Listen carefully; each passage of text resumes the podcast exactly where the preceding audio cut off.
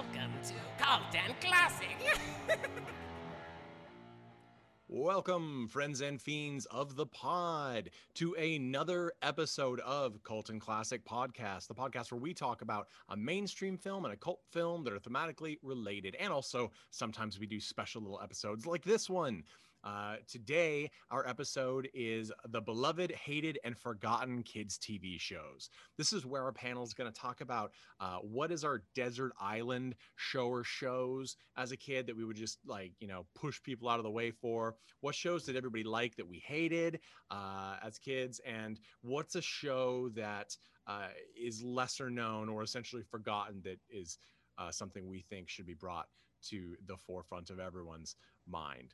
Uh, yeah, so this is gonna be a good one. I'm excited about this. Uh, of course, I'm your host, comedian, and film critic Nate Wyckoff. With us, we also have Amanda Longley. How are you doing, Amanda? Good. Thank Good. you for asking. Of course. And Tad Mastroianni. How are you doing, Tad? Nate, you made the mistaken assumption that I had a childhood. Ah, uh, it's true. It's true. That's why I'm doing this podcast. Uh, this is this is childhood 2.0 uh, and and it's it's it's been going good so far. It's a lot more expensive to be a kid though in your in your late 30s. Um, so this is this is cool. Uh, I wanted us to talk about the stuff that I'm essentially collecting now as an adult that I love from childhood. You know, the things that are like, uh, what am I spending stupid money on? Uh, like a Ninja Turtles Farmer Mikey tractor. You know, like these are the these are things that are actually in my office here at the Colton Classic Studios. And I wanted to hear what everybody else's thoughts were. So let's start with uh, we'll do the beloveds first. Tad, what was your desert island above all TV show as a kid? When I was a kid, I, I think it's safe to say that the show that uh, I guess I sat on was Garfield and Friends. Um, it's a classic, it and is, it is a, a it, it is one of the first shows that I showed to my son, and he spent it spent at least uh, a couple years absolutely obsessed with it as well, like I did. And it's mainly because, especially as an adult, and we all know that at some point Garfield stopped being funny. Garfield also stopped being relevant. But yep. Garfield and Friends was a time when Garfield was kind of at the peak. There was a lot of merchandise, there was a lot of comic books, and the TV show was clever with great writing, especially with um, U.S. Farms. Far, U, U.S. Farms was U.S. Was Acres. Called, right? U.S. Acres. U.S. Acres. Sorry, same thing. Well, uh, so this is great because this was I, I, really struggled. This was one of mine as well, uh, very possibly equal to mine uh, to my choice for Beloved. And it started in '88, had 121 episodes. And you mentioned the writing, which so there's a reason why it's so freaking uh, amazing because it's almost exclusively written by Mark Evanier. And Mark Evanier is a comic book writer. He wrote, um, uh, God, so many series. I can't even think of it. Look him up. Uh, it's brilliant. Mark Evanier. He also is probably most known for writing Groo with uh, Cuban exile artist and Mad Magazine legend Sergio Aragonés. So he is an incredible writer, and he wrote 121 episodes, um, which is, you may notice, mm, the full run of the show.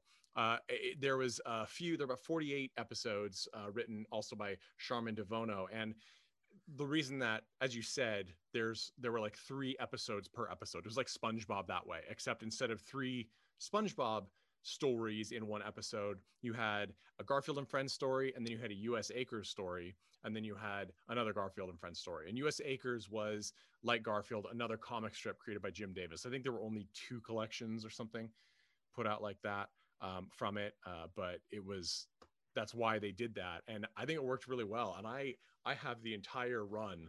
Uh, it's it's brilliant. It's absolutely brilliant. It's one of those things um, because U.S. Acres is so obscure. It's kind of like um, uh, Matt Groening and what Life in Hell is that what it was called? Mm-hmm. It's it's the same idea. It's, it's like award-winning comic strip about right gay it's, bunnies. Yeah. It, it's known if you know the history of their work, and it's known if you know comics. But the vast majority of people, I guarantee, if you ask them, hey, do you know about US Acres? Most Garfield fans would be like, what the fuck are you talking about? Unless they Mhm. actually watch the cartoon. And the cartoon is the only reason that I knew US Acres existed. Have I ever read them? No, because the show did enough. The show was fantastic.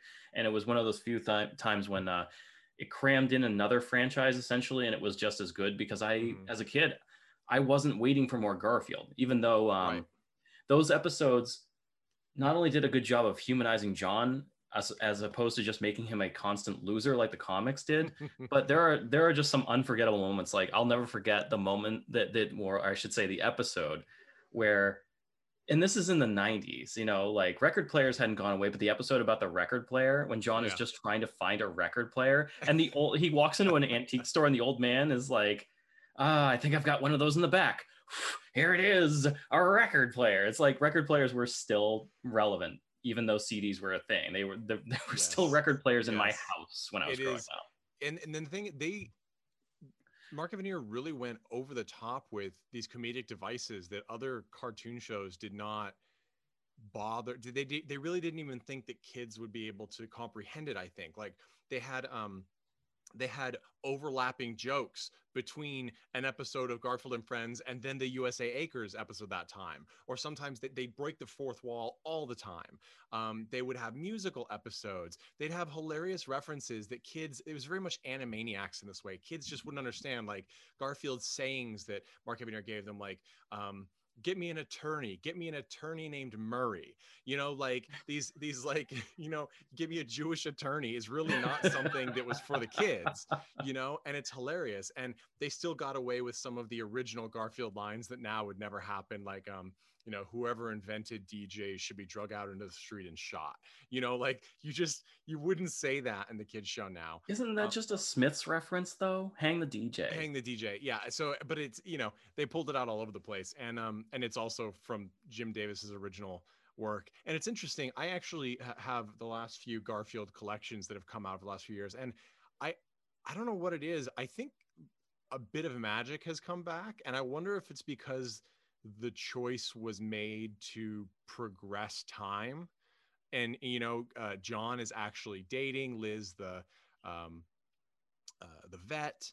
He's not single anymore. It's interesting. I would give it a go. And also if nobody has seen the internet phenomenon which is probably already forgotten but um uh garfield minus garfield. Minus, I knew you were gonna bring it up. yeah it's it's their comic strips where a, an online uh artist removed garfield from every single strip for a selection of garfield strips and it's just john talking to himself and it is poignant and horrifyingly depressing.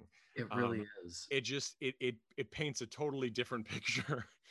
Um interesting because i like garfield obviously. Uh you got me started on it. But there's eh, some interesting stories. Uh jim davis created garfield the cat because uh not because he particularly loves cats or had any great attachment but he thought he needed it to be cute so it would be marketable and they already were doing dogs so that's why he created garfield as a cat which is this hilarious sort of cash grab answer that I think a lot of people are upset about when they It's- actually learn it. but it's been that way his entire career. Jim Davis always was about how much money can I make And off you know my what? stuff. And it works. And his his his one rule was is Garfield will never get involved with politics or uh, direct social commentary. He's and his his his stated reason was is if we do that, then it removes his purpose, which is to entertain and be an, an essentially an escapist fact, right? And people say there's no social commentary. Well, that's not true. There's always social commentary when you have humor because you can't get away from that. You're talking about interpersonal relationships. You're talking about single men. You're talking about pets. You're talking about all these aspects of our of our social culture. Um, but I, it was just fascinating to me. And of course, Jim Davis. People, a lot of people, I don't think really know a lot about comic strip creation, but you know, Jim Davis does not draw all the strips uh, anymore. He does not write all the strips anymore. A lot of artists don't. You know, if you think, wow, they never take a vacation, yeah, they do. They take vacations. They don't write all the strips anymore. Um, yet he's done a great job of creating this enterprise that really does exactly what he set out to do and has continued to do that. Uh, and there is the Garfield show, I think it was another a 3D animated series that came out recently. It's geared towards younger kids. It's also written by Mark Evanier, so it is good. but it's sort of it's aged down one level to where I feel like it was not as engaging to me. It was just slower. Um, There's also Nate. Keep in mind the movies, which have a, a completely different feel. It's one of those things. Like I grew up with Garfield and Friends, and then I, um, when I was a little bit older, not too much older, but um, I was shown the Garfield movies that were like early '80s, and they are the anim- you're talking about the animated films, yes. Yes, they're tear-jerkingly depressing. Like, Yeah. um, the the the Garfield's Nine Lives. If you want to cry your eyes out, Garfield's Nine Lives is easily one of the best ways to do it. Or it's a worse, terrifying uh it's a terrifying yeah comic it's basically it's a comic book and not a strip right? Or are you talking about the movie version? No, I'm talking about the movie version. okay. Well the it's so it's based off the comic book which um had uh really interesting art styles. Like they did like a bernie wrightson style horror moment. Um and yeah and it's like it's this existential journey through alternative garfields and some of them are downright bleak and brutal. It's it's very good.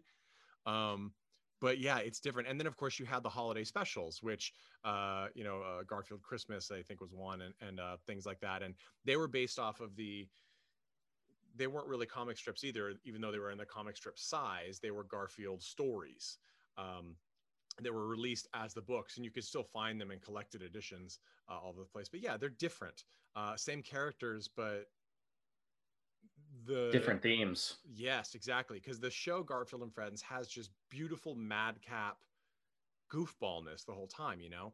Uh, and they had just, I loved how they referenced like 50s B movies and um, uh, super 90s things like uh, inline skating, like everything. everything was in there. And it was really, it was really beautiful. And they would have co- lots of comedians did voice work for them. And of course, you have Lorenzo Music, who is the voice of Garfield. He was the most iconic voice of Garfield, and he did other things. He did um, uh, the was it the Adventures of the Gummy Bears, right? Which was um, uh, Yeah. Greg's show before he did Gargoyles for Disney. It's a fucking Uh, weird show. It is a weird show. It's really good. It's a weird. It's I That call was, it. that was one of the shows I was going to bring up. Oh, By the way, all right. Uh, is it is it your beloved, hated, or forgotten? um, it's one I I don't know like bel more on the beloved end of things. Like I don't remember a lot, but I remember that being one of the shows that made me really happy as a kid. it's it had this really great mix and everybody should go check it out because it's it looks like it would be a weird tie into a candy and it's not and I about- still remember the theme song. So I mean, I think that says something. i do right? too yeah i do too and and if you like gargoyles it's it has it's sort of like the smurfs crossed with like gargoyles because it's like it has this these enchanted bears that drink this gummy juice from this plant and then they bounce all over the place which sounds insane um 'Cause it but the show is played very straight and like they have like action scenes and characters in danger and the villain is you know always trying to get the formula the juice or whatever. It's a match it's an insane show and it it has a huge amount of the team from gargoyles later. So um i think people didn't know what to take the show for because it looks like a goofy comedy but it plays more like uh, an animated version of the ewoks films that we covered last christmas uh yeah fascinating. So there's that's that's it for me and my garfield uh tirade. Uh but great choice. Love it tad. Check it out everyone. I'm sure it's streaming uh but you can also pick up the dvd collections which are not done by season. They're done by like collection which is interesting. Mandy uh was that what you chose for beloved or did you have another one as well? No, it's like um like my brother. I don't have really strong memories. Like if it happened more than a week ago, like I just have vague impressions of stuff. Like I I don't remember like a huge amount of like detail. Um I do remember the Gummy Bears theme song. I also remember just like kind of just like a time period where it'd be like Gummy Bears and Smurfs and Kissyfur. I don't know if that's one you guys remember. i have no idea about kissy fur Kissy. I think it was like these zoo animals that were on a train, and then like the train crashed and like dumped them in the wilderness, and it was like their life becoming wild animals again. so it's like boxcar children but Maybe? becoming feral Kind of, yes. Um, and I believe Kissyfur was like a bear cub. I mean, I don't know if it was That's just him that went into the wild or what, but I remember that in like the same period of time as like Gummy Bears, the Smurfs. Yeah, it appears Um, to be. It's all one word, kissy fur, uh, and Mhm. it's uh, Yeah, 19, 26 episodes, 1985. That's a Mhm. fascinating one. Yeah. So that was what I remember really liking, I mean, down for. But then also, like, there are a slightly later period in my childhood uh, where I really got nerdy and that kind of stuck. Possibly, like, I don't know, nature nurture here. Um, being super into uh, 321 Contact and Square One, and specifically the MathNet part of Square One. And then also Ooh. Ghostwriter like I would that that was my desert island like pack. Like You're if I had to take something Writer, right? writer, not Yes, writer, yes. writer. If I had to take like a box set of something, it would have been like the PBS like nerd pack. That's and so the plot of that was that there was a ghost that would write to this kid, right? Is that right. So like they could ask this ghost questions. It was very like, I don't know, like seancey, and they'd be like, Oh, this thing got stolen, or this person is missing. Like, Ghostwriter, help us out. But like Ghostwriter could only bring them back words. And like like so they could write like clues, but they all had to be written clues. Couldn't be they couldn't obviously the ghost couldn't talk to them or like show them pictures. It all had to be like clues or like something got stolen. I don't remember. But I remember just being super excited when the opening credits came on for that show and just being super jazzed to watch it like I- every week. I remember being enraged at Ghostwriter, not because not because I didn't like the show. I actually never watched the show for this reason. I remember that um, I can't remember what show I loved was before it, but I believe it was a comic book uh, show. Uh, animated series because when afterward Ghostwriter would come on and the voice uh, of the the TV break guy would always say up next Ghost Rider and no matter how you say it it sounds like Ghost Rider uh, the Marvel comic book character Flaming Skull, Spirit of Vengeance. It and does. I was always waiting for them to do the Ghost Rider TV show that I knew uh, was constantly being considered. And so as a kid, I would hear it and I would be always like, oh, it's happened. And I don't know how many times, like, you'd think that that would only happen once. Like, you'd think that that would be something my child brain would hear once, understand it's not the case, and move on. But it wasn't. I remember being being disappointed several times uh, and so I I hated that show without ever having watched it. Some say that us Ghost Rider fans are still being disappointed to this day. It's true. It's true. Although I'm still hoping on banking Yeah. on those rumors of Disney uh, approaching Nicolas Cage to reprise his role in in a Disney Plus series of some kind. I kind. mean, we'll That'd we'll be- see about that. it would have we'll been s- an awesome uh, guest appearance. yes, it would show. absolutely. Um, Yeah. Yeah. So okay, good. That's a good one. Let's do hated next. Um, I'll go first. So my choice for hated was kind of they're kind of boring because when I think of the series I didn't like, it was when I was much younger. Um, the things that everyone, every parent, I go to, uh, I go to like somebody's house to be babysat or daycare or whatever when my parents worked, and um, it was always these three shows: Sesame Street, uh, which I didn't like. And it was through, here's the thing I adore Jim Henson Studios. I adore them. The characters are brilliant. I love it. I don't know what it was about the show that never connected with me. I think it was the overt educational aspect. Um, it didn't. It didn't successfully hide any of its educational aspirations. Every character was always specifically asking questions to become educated. And as a kid, it did not engage me. Um, it felt closer to reading a dictionary than it did watching an entertainment show. And it's i mean it's done amazing things. It's it's probably the longest running tv show ever i would imagine at this point. Uh it's it has over 1700 episodes uh, and it's still running and there's been countless spin-offs and uh, movies and things like that. And of course the puppetry is unbelievably amazing. So it's an amazing show but i didn't like it as a kid. The other two that i didn't like and now i have this weird nostalgia about where i kind of do like them is of course the the it was kind of fading a little bit uh, during my childhood, so probably all of ours, but was lamb chops, um, and uh, the the the uh, um, puppet of famed puppeteer, and now I forget her name, um, but lamb chop. It was it was the song that never ends. Do you guys remember the theme song? Uh, it's like the song that never ends because it goes on and No, on. I was trying to forget it, Nate, but thanks. Yeah, you're welcome. Um, you're welcome. And uh, uh, it's Shari Lewis, of course. Shari Lewis is the uh, the voice and puppeteer, or I don't know if you call it a puppeteer, but uh, the the hand puppeteer Shari Lewis does the voice for Lamb Chops and the other characters on the show, and it's actually a really cute show. Um, it's sort of like a Fraggle Rock, but instead of uh, uh, instead of Jim Henson puppets, you have hand puppets, and you can still find lamb chop chew toys all the way. To, for for some reason, dogs apparently still get to eat lamb chop. Um, interesting story about Shari Lewis is that she would horrify fans when she'd go to restaurants and be noticed because she would call over a waiter and as she's talking to them she'd ask for a, a rare lamb chop like extra bloody and send them off which of course i doubt they'd actually give her but apparently it really upset some people and i think that's hilarious that's a true comedian right there um, but lamb chop i did not like and that song got in my head all the time but of course the biggest one that everyone shoved down our throat in the 90s. Uh, uh, oh my God, Barney the dinosaur. Um, I mean, zero was, argument for me there. It Going for the was the, the, straight purple low hanging fruit there, aren't you?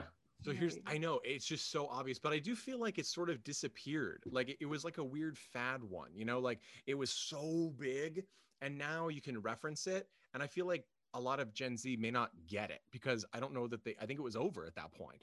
Um, now looking back, there's a few things I like. So first off, it's a dinosaur. That's great. Um, he talked in this big dumb voice. I'm Barney, ugh," and it was all about love. And his his theme song or his like ending credit song was, of course, "I love you." you we're gonna get like a I'm non demonetized for this. I'm like, okay, well.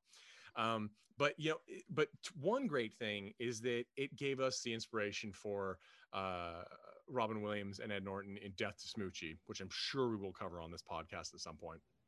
Um, but also, I, I guess looking back, I went back and started watching it. I, I find it weirdly engaging. And maybe it's just the sense of that hipster nostalgia where like it's so weird to watch these big baby talking cute dinosaur furries like uh, condescend to children or rather having the children condescend to them is actually how it happened that it's just wild uh, but at the time i hated it and oh my god everybody was watching it constantly what i was watching over and over again much to my mom's concern because even at, it's there's something a little adult about even the most benign episodes of it is pee-wee's playhouse Pee-wee's I know this is another beloved, but Pee-wee's Playhouse, Paul Reubens as Pee-wee Herman is absolute brilliance. It is go watch it as an adult. You cannot be engaged. You cannot not be engaged. It is the most engaging, insane.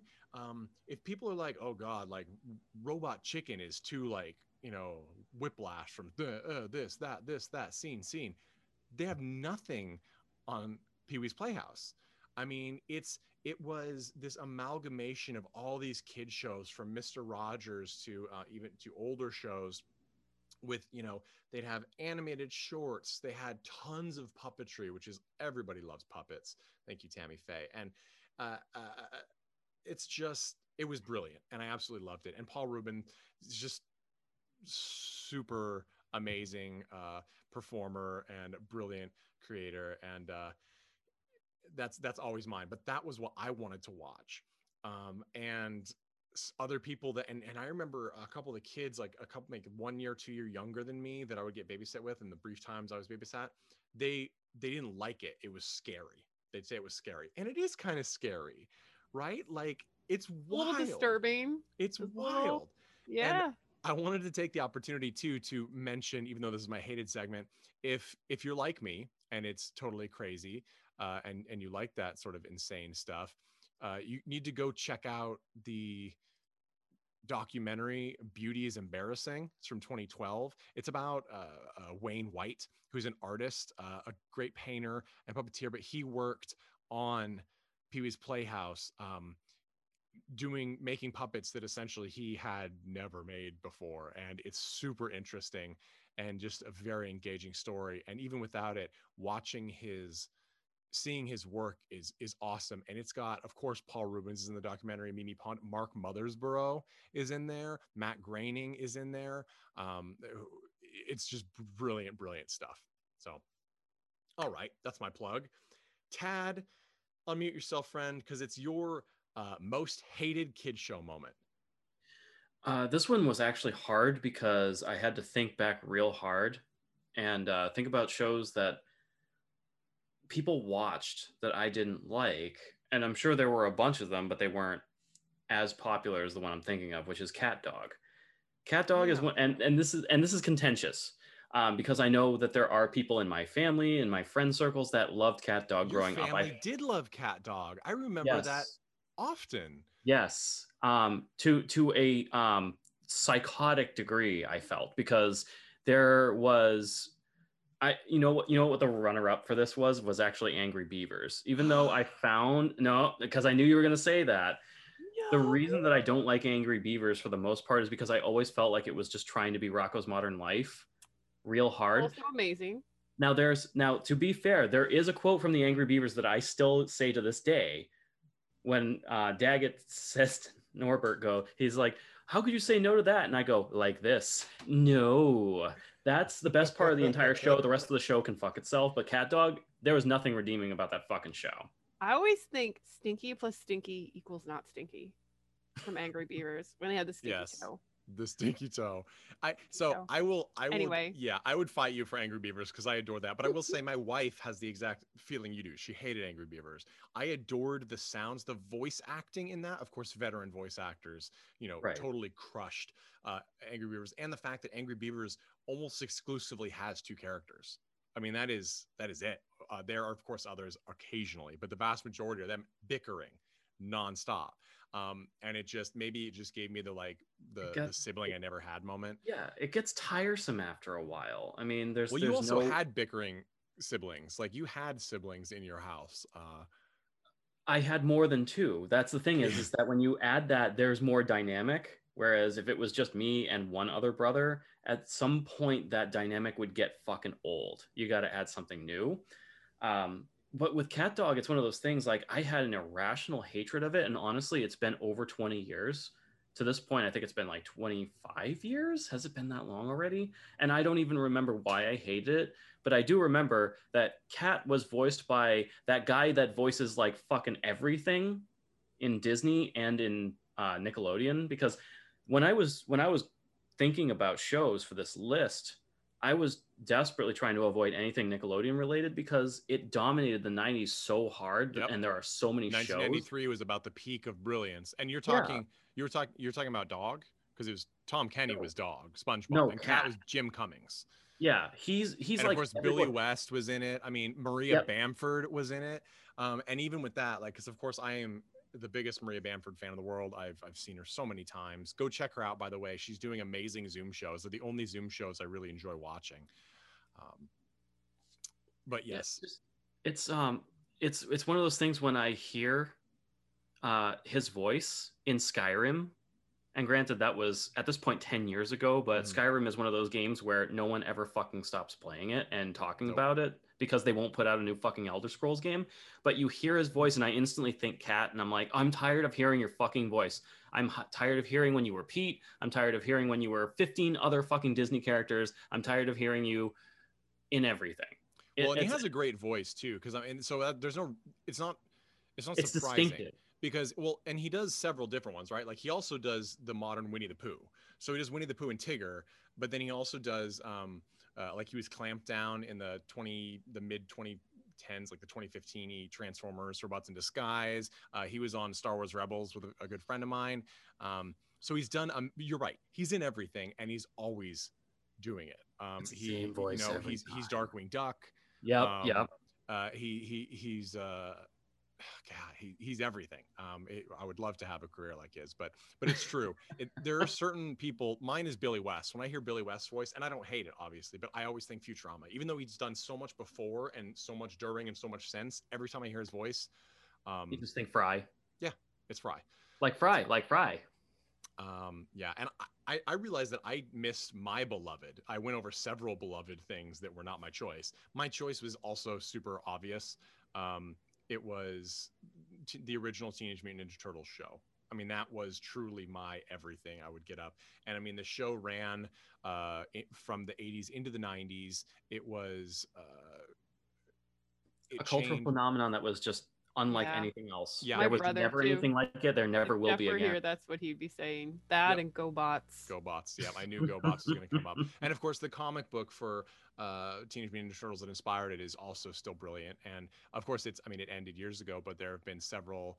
Um, several reiterations I, uh, idw publishing has the current one which is quite good there's a big series right now called the last ronin in, in an alternate future where Raph is the only brother left it's apparently quite good um, but the original show it lasted so long that there were tonal shifts in it. You know, it was one of those shows that revamped itself because several times to be more adult as the as the sort of media landscape changed and as their viewers aged. It lasted 193 episodes. I think a chunk of the final season was never actually aired, although it's all been released on DVD since.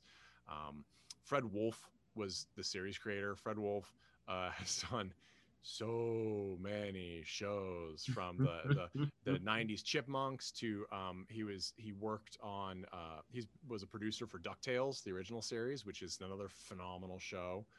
Um i mean i can't and he worked he worked from the really experimental shorts the animated shorts that were popular in the 60s and 70s like the point uh, he did that um, the a weird one that I vaguely remember, and I was surprised to see was Puff the Magic Dragon in the Land of the Living Lies. It was a weird sequel uh, to Puff the Magic Dragon, and uh, yeah, he's just done a ton. He did a lot of the specials, like the one episode specials, like the California Raisin Show. Um, he also was a producer for an for the first episode of the Toxic Crusaders, Tromaville's uh, animated version of the Toxic Avenger God. uh, the 90s speed racer which is kind of forgotten because it, there's the original then the 90s and then the 2000s sort of reboot but yes he's done uh, quite a quite a few things and uh, and I, he I believe he stepped out of the game in, in 97 or something. I think he, he produced that animated Zorro feature or I mean series in the 90s um, but yeah he's done so much. So his name's been all over the place and I don't know Bill's relation to him, Bill Wolf, but Bill Wolf directed the majority of the Ninja Turtles episodes, or at least was one of the yeah he, he directed most of them 138 so big love big love for that series also the first episode of the teenage mutant ninja turtle show has one of my favorite cartoon jokes ever where they're eating at a pizzeria in disguise and a dagger flies into the center of their table with a, a, a piece of paper on it and they're like, "What is it? A ransom note? A threat? Worse, it's the bill." It's one of my favorite. I remember being a kid and just losing my mind. Oh my god. Welcome to Ninja Pizza, home of the nice slice. So good, and of course, it was also when we got the insane, um, extreme sexualization of the token female character, uh, because April O'Neil was changed from um, like a dark curly-haired uh, '90s woman who dressed in 90s baggy fashion from the comics to a like bob redhead in a skin tight yellow onesie with a front zipper uh, full front zipper so uh, Zipper was boots. always as down as it could possibly. I mean, be. white heels. Can you get any more classic hooker than that on TV? um, it's it's it's true, and it was great. And I love that in the 2012, the 3D animated Ninja Turtle series, which in my opinion is actually the superior of all of the later iterations, although I enjoy them all. Um, they had a joke because in that series they decided to make uh, Donatello have a crush on April, which was kind of cute because April was down aged, and uh, and they had them in looking through gateways into other dimensions, and he sees that dimension, he sees that dimension's April, and sort of loses his mind. Uh, it was cute, but yeah, so that's my beloved. Um, yeah, so this brings us to our last round here uh, of, of forgotten TV's kid shows that that we think should be reevaluated. Um, I'm gonna start with you, Tad. What's the forgotten show or the less known show that you would like people to know about? It's um it's gonna sound well, I guess not super weird, but um there may be a lot of listeners who aren't aware of it, even though it was on multiple networks and actually got a lot of exposure very briefly in the late 90s, which is Ronin Warriors. Uh, it is a uh, Japanese, it is an anime. It's a Japanese show that came to America in the 90s, kind of when anime was sort of popular, but it was before the Toonami craze Mm-hmm. uh, even though it did air in Toonami, I'm pretty sure in the late, uh, well, the the post 9/11 Toonami era when we were basically finishing up high school. But it was a Sentai shonen kind of show where it was almost Power Rangers like, but it was a lot more serious. It was about five kids who were essentially reincarnated to fight against a supernatural emperor who was trying to merge dimensions and conquer our world. And it had the typical trappings of like we've got this uh, useless female character who just follows the boys around with her brother who is com- also completely useless and they just kind of ground everybody while all the supernatural stuff's happening. And the professor character who also basically does nothing. So it was um, there was very little romance there was a lot of fighting there was also it was it was basically um, it was a response to the sailor moon craze. Like this is sailor moon for boys and it really was Mhm. um, with a lot less romance, even though they're kind of they kind of threw. I think I don't remember as much anymore because I want to go back and rewatch it because I have it. I just haven't done it yet. But they threw Kyra in kind of as the female who could be potentially a romance interest for people, but it never really happened. It was kind of refreshing because it gets tiresome to just throw in somebody just to be a romantic thing. And that that bitch was murderous. Like she It's- was more powerful than all of them. It's funny you mentioned because first off, I'd forgotten this show and I love this show. Um, Yeah. But it actually it, it was funny because it was I realize now it was in the back of my head, even though I couldn't pull it out of memory. When we reviewed um uh uh Go a Stranger, um the when we did our anime episode uh, a, a while back this was sort of similar. That that sort of one female team dynamic was the same. Like romance was potential and there was maybe chemistry at times or they kind of alluded to that or, or just dropped a line here or there but it was never overt and because it, was never the part of the plot that they wanted to focus on. Um, and it was a great show and it's it was written uh, entirely by uh, a really well-known established anime writer um, Jinzo Toriumi who did uh, uh, it's funny did worked on Gatchaman in the 70s and actually I literally just got from Sentai uh, distribution today Gatchaman the 1978 movie re-release in the mail. Um, but he also was I remembered him because he was a writer on Speed Racer the original series uh, which is one of my favorite insane shows ever. Um, if you've never watched the original Speed Racer watch it. It's nuts. I mean the, oh the- my god, it's it's that I don't even know how to describe that show sometimes. it it did things that made no sense from a narrative structure like um every time racer x was on the screen the narrator would say racer x who is secretly speed racer's brother. There was no tension they they obliterated all sense of tension from the under the overarching story of racer x protecting his brother without his brother knowing he was alive. Like every they beat you over the head with it was just an, it was a weird weird show It Uh, it's also credited with being the first anime to reach the states, uh, and and that sort of set the tone for what we would expect from then on out. Um, It's like a a reverse tension. Like when I was a kid, the tension was when are they finally going to reveal? You know, like when when are the brothers going to actually meet up and realize they're brothers? That's, that's like Yeah.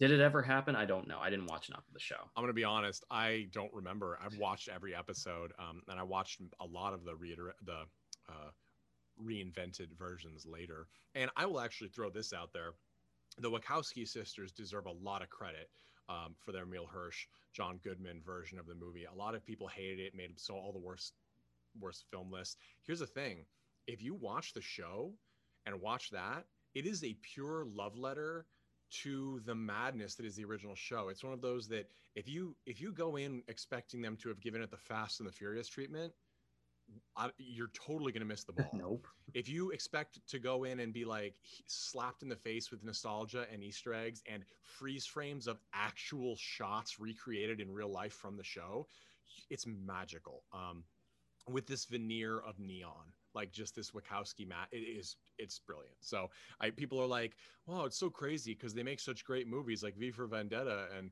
you know The Matrix, and then they and then they did that stinker. I'm like, you're missing the point. You don't go from genius to garbage.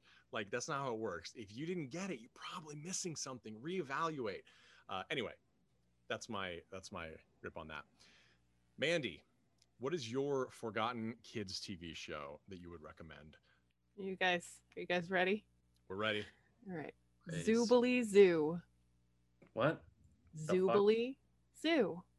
That's oh, You, God, neither of you know what that is. I That sounds literally familiar. Yes. It sounds familiar. Yes. I'm, I'm impressed. I'm impressed. Zoobilee Zoo. Okay, give us a rundown. What is Zoobilee Zoo? Uh, so Zoobilee Zoo was a live action of like, I don't know, I think they had like six main characters. They had all were dressed as animals and they lived in a magical land called Zoobilee Zoo.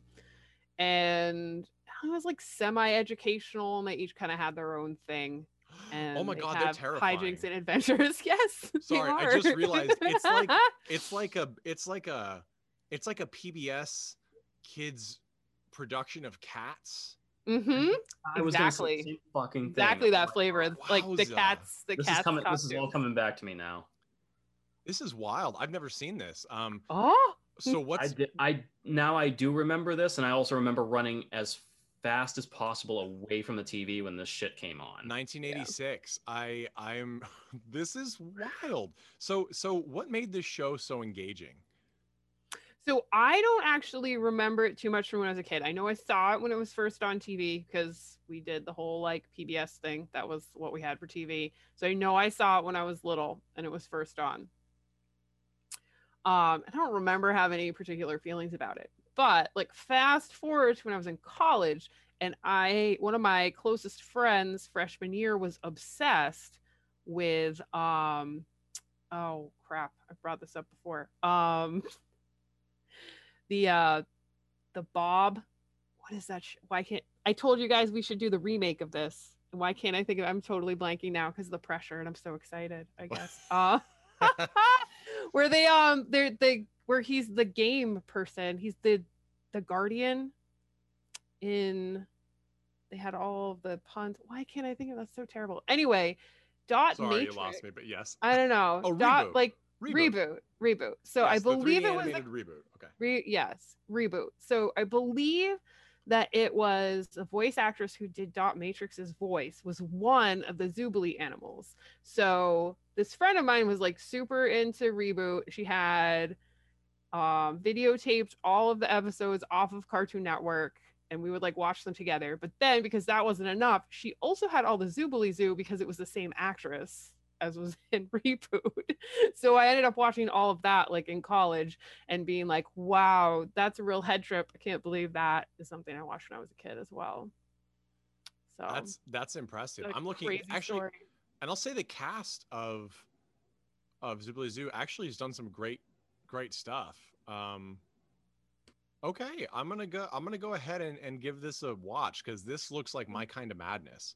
Um, probably is. especially since I'm low key obsessed with uh, the the Hooper version of Cats that came out recently, um, which again I'm sure we're gonna do on this podcast.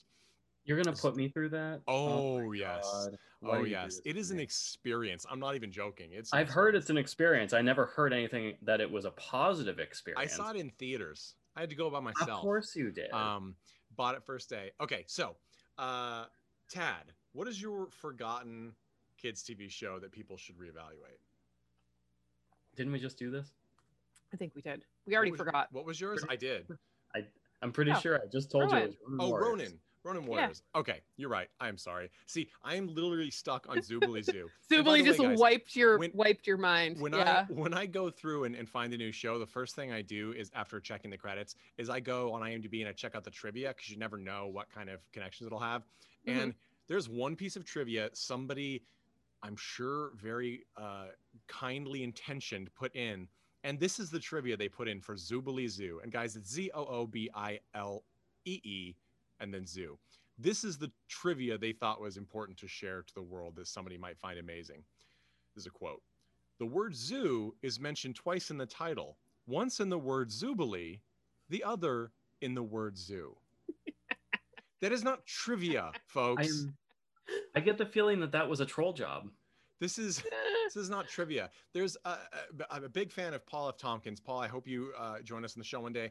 Paul F. Tompkins has this this bit about when he quit a hat shop. When two separate occasions, like six months apart, a customer walked in and said, "I'd like to try on the king hat," and he's like, "The crown," and and that's the kind of lose faith in humanity moment that the word zoo is mentioned twice in the title being trivia um, Uh. especially since in order to look at this show on imdb i am looking at the title spelled out Uh, and I also want to give them, I also want to give them a short jab with a cattle prod because they called Zoobilee a word, uh, which I really don't think Zoobilee qualifies as a word.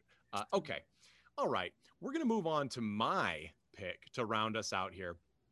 I don't know if anyone's going to remember this. Um, it only it ran for two years, which seems like a stretch, uh, from '92 to '94. And this is something that I this is something that brought my wife and I together early uh, in our relationship because I had found a DVD copy of it. I think it's out of print now uh, in the uh, Target clearance aisle, but it was a, a, online order. If you ever see at Target uh, clearance, they'll have a clearance sticker and then you also have online orders, which is anytime it's either an online order or it was shipped by mistake or any reason that something is can't be sold normally, they put an online order and just price it at something. So I found the set as an online order, priced at something, and I bought it. And it's King Arthur and the Knights of Justice. Fuck yes. King Arthur and the Knights of Justice. This is the most 90s cartoon I could have imagined. Now, if anybody remembers the 80s um, Dungeons and Dragons sh- cartoon, which is brilliant, it is super brilliant. It actually has an arc, there's an ending, super awesome. Uh, two separate soundtracks on that one, guys. So if you do seek it out, be aware of that. King Arthur and the Knights of Justice has that plot, but ultra 90ized, like super ni- so 90s that it's it's it's like drinking um, a can of Surge while eating Gushers, um, while listening to Toad and the Wet Sprocket. Like it's so 90s. Nice. So uh, it's the plot is is that, and I'm quoting from IMDb here because how could I do it any better? Uh, when the real King Arthur and his knights are captured by Morgana, who is again cast as a horrible villain, Merlin casts a spell to bring an American football team called the Knights, led by Arthur King, to the past to help free the real king and stop Morgana's evil plans by collecting magical keys. Uh, there was one key for each knight and one for King Arthur. Okay, so I have watched the entire show, and I'm going to tell you this I don't remember jack shit about keys. I do not. I, I don't do either. not remember. What I, I watch do, this show pretty religiously. And and I've watched this show recently, okay? And what I will say is is that the show has these knights uh, who were designed they're kind of neat designs but they were clearly designed to sell toys of each because they're all very distinct they won in these battles against these dark forces and monsters and other knights by using football plays um, and our international listeners, we are talking about American football, the the sort of oblong, uh, funky ball, not the stuff that you actually use your feet with. The you know the football game where you don't use your feet, that one. Um, and it's it was like the most gung ho pro USA without ever very, saying USA show very ever. frat, very frat. Yeah, like they it literally was like they pulled him out of a frat a frat game, uh, and the fact that his name was Arthur King just super brilliant. They kind of they kind of alluded to the idea. And no, I love Aquaman, so I'm not reading that, but it's kind of it's kind of cool in a goofy way that they insinuated that maybe there was like reincarnation at play without saying that because that would be uh unchristian of them but the best thing about the show. Eh, the animation's decent. Um, the plot is fun. It's it's a very much you know oh it's sort of like if you know Jayce and the Wheeled Warriors, another kind of forgotten one uh, made to sell toys.